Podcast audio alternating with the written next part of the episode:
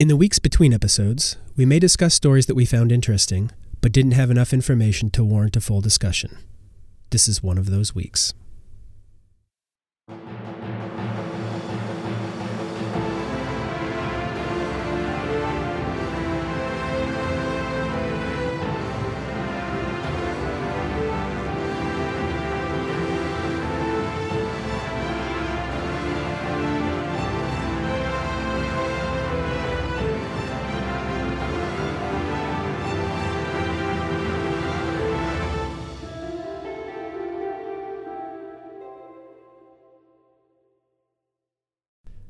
This is Vice and Villainy, reporting on the criminal and mysterious. We are your source for the stories that shape your world.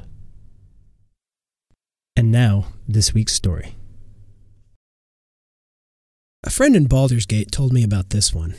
It still gives me goosebumps. Just east of the Sword Coast, in the western heartlands, lies an area called the Serpent Hills. At one time, they teemed with life but due to the Shadovar melting the high ice, the climate of Faerun was changed, leaving western Faerun in unprecedented droughts. This turned the Serpent Hills into a dry, lifeless area, best suited for lizard folk who eventually came to populate the area. Under the arid, red clay hills, a system of tunnels could be found that included tombs dating back to the Netheril reign. One of these tombs housed the bodies of multiple counselors and their families. It remained sealed for thousands of years, for those that made their livings as tomb raiders avoided this particular crypt at all costs. It wasn't just the rumor of magical guardians that kept miscreants at bay, but also the belief that one had to navigate a section of the abyss before being able to go deeper. So it came as quite a surprise to the sheriff of Loudwater when she heard that a looting attempt had been made. Being the closest town to the Crypt of the Sixth, it was unofficially in her jurisdiction.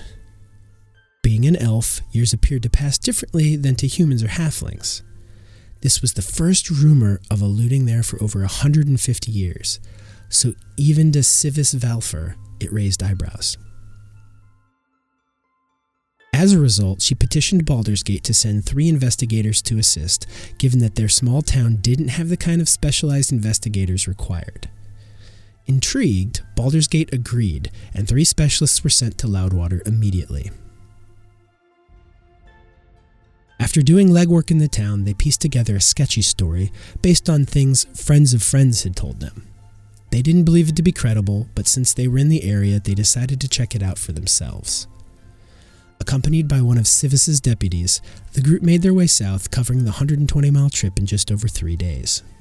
Unfortunately for this group, cartographers over the years disagreed on where the entrance to the crypt lay.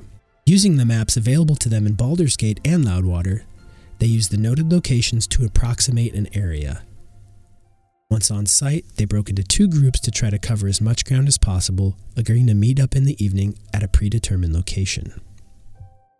Each pair searched their quadrants systematically, attempting to be as methodical as possible. But as the day wore on, frustration grew as neither group was able to locate the entrance.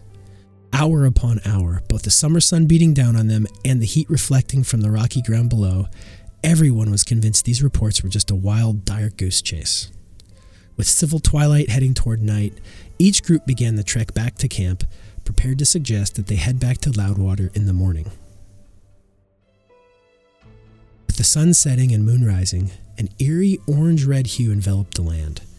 It was especially disconcerting because the rocks in the area took on the color of blood. As the two specialists from Baldur's Gate retraced their path back, when crossing through an area seemingly carved out by water, both began to experience unnatural feelings. The hair on their necks and arms stood up, their breathing quickened, and feelings of being watched crept over them. Their horses, experiencing the same feelings, became more difficult to control. specialist in the rear, terrified of something coming up behind them, took one brief look over his shoulder. As he did, he gasped, inhaling deeply. Beyond terrified and fearing the worst, they urged their mounts into a gallop and fled the area. Back at camp, they retold their story to the other pair, making no attempt to hide their fear. And while the pair that didn't experience the fear did want to return to the area in the morning, They agreed to abandon the search, believing the area to be the entrance, but too dangerous to investigate alone. Marking their maps while preparing food, they set watch rotations and began to try to fall asleep. In the morning, they agreed to a new return plan. The specialist paired with the deputy would return to Loudwater, while the other two would return directly to Baldur's Gate to try to reduce the amount of travel. Their trips were uneventful and conversation sparse. Once in Baldur's Gate, the pair gave their reports, stressing the overwhelming evil and malice they felt. Their commanding officer, intrigued, thanked them for their work and returned them to regular duties. Believing this to be an opportunity to further his career, he began making preparations to send additional investigators out, himself included. After several days off, the two specialists were set to return to work. There were plenty of cases in Baldur's Gate to get through. Those piles weren't going to solve themselves. But at roll call, everyone was accounted for except one of the specialists. The commanding officer sent his partner to get him, thinking he thought he had another day off. Arriving at his house, the specialist banged loudly on his partner's door, yelling at him to Wake your lazy ass up, mate! Nothing. Another round of banging. Nothing. More yelling. Again, nothing. Confused, he tried the door handle and, to his surprise, found it opened. Entering the home, he was immediately concerned. On the walls, wherever an empty space had been, was strange writing.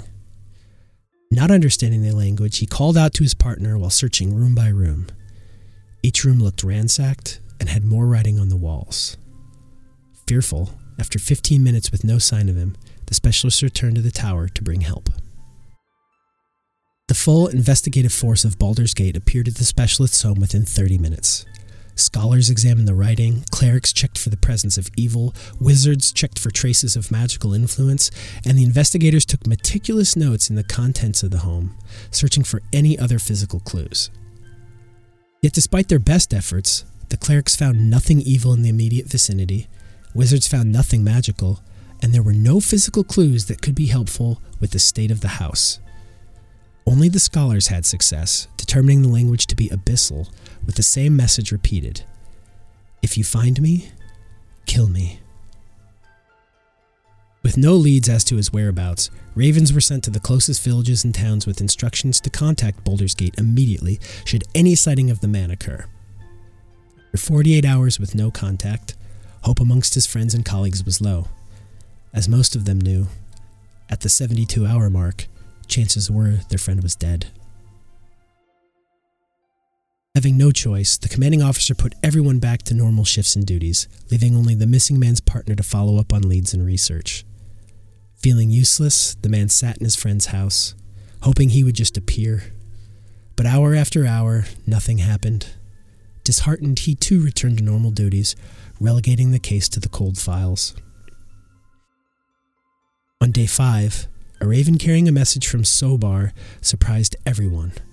A man, fitting his description, was seen around the Boareskyr Bridge talking about the disappearance of Tamal Thent, a companion paladin who disappeared without a trace with his entire retinue somewhere near the bridge in 1450 DR. Wizards immediately teleported several investigators, including the commanding officer and the missing man's partner, to Soubar to follow up on the message. Being such a highly trafficked route, several reports had come in about a crazy man talking gibberish at the bridge's edge. One even painted the man as suicidal. So, without hesitation, the group made their way to the bridge, making cursory searches along the way should a path or trail exit to the road. Eventually, they arrived at the bridge, and standing on the edge, walking back and forth without fear, was the missing man. As the group approached, he began screaming in a language unknown to all but one. The scholar they brought with them recognized it as Abyssal and translated quickly and quietly to the commanding officer. Tisunahashnikdasa Atikinasa Duka Dukani. He's saying, Do not come closer or I will infect you. The Lord of Corruption returns, one at a time. Kill me, kill me now. Confused, the commanding officer began approaching the man, but was quickly stopped by the rest of the group. Turning, he looked for the man's partner, hoping to have him speak, possibly breaking him out of whatever trance he was in. But as he searched the faces of the group, he heard the unmistakable sound of an arrow loosing from a bow. Watching in slow motion, he saw the arrow strike the man in the heart, pass through, and disappear into the river below. The man looked down at his chest, looked up, and smiled, whispering something no one could hear. And then he crumbled, falling off the bridge into the water below, disappearing into the frothy current. No one is sure what happened to the man. His body was never recovered. Most believe that he went crazy. Some posit that he was sick, possibly under the influence of some disease or a drug. To two other specialists and a deputy from Loudwater, they believe something entirely different. Please join our Discord and share what you know. We even have a channel where you can remain anonymous, protecting your identity. Thank you for listening. Be sure to follow us on Twitter at Vice Villainy Pod. Vice and Villainy is a CLDG production.